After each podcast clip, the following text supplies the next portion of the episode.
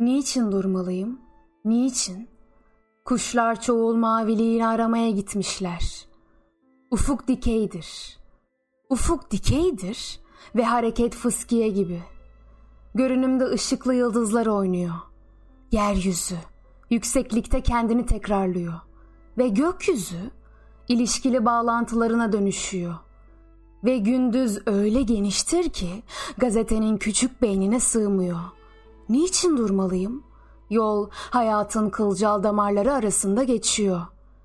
Çevrenin niteliği tüm kokuşmuş hücreleri öldürecek ve şafağın kimyasal atmosferinde sadece ses kalacak. Zaman zerreciklerine bağlanan ses. Niçin durmalıyım? Bataklık, kokuşmuş böceklerin çoğaldığı yerden başka ne olabilir? Morgun benliği ölülerin şişmiş cesetlerinden ibarettir. Ve ateş böceği. Ateş böceğinin konuştuğu an karanlıktaki alçak adam koflanan erkekliğini gizliyor. Niçin durmalıyım? Kurşunlu harflerin işbirliği boşunadır ve kurşunlu harflerin işbirliği bu değersiz düşünceyi kurtarmaz.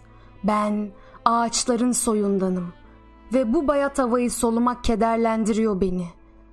Ölen bir kuş uçuşu unutmamayı öğütledi bana. Tüm güçlerin sonu güneşin gerçeği ve ışığın bilinciyle birleşmekten ibarettir. Birleşmek. Yel değirmenlerinin çürümesi doğaldır. Niçin durmalıyım? Ben yeşil buğday salkımlarını göğsüme alarak sütle besliyorum. Ses, ses, sadece ses, su akışının sesi ve dişi toprak kabuğu üzerine yıldız ışığının düşüş sesi ve aşkın yayılma sesi. Ses, ses, sadece ses kalıcıdır. Cücelerin ülkesinde sıfır üzerine dolaşıyor ölçü mihenkleri.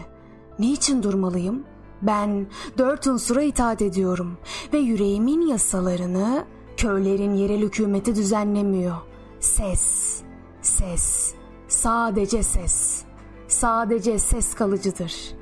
Böceğin etle sarılı boşlukta yararsız dolaşımı ve vahşice ulumalar beni ilgilendirmiyor. Beni çiçeklerin kanlı suyu yaşamaya sorumlu kılmış. Biliyor musun? çiçeklerin kanlı suyu.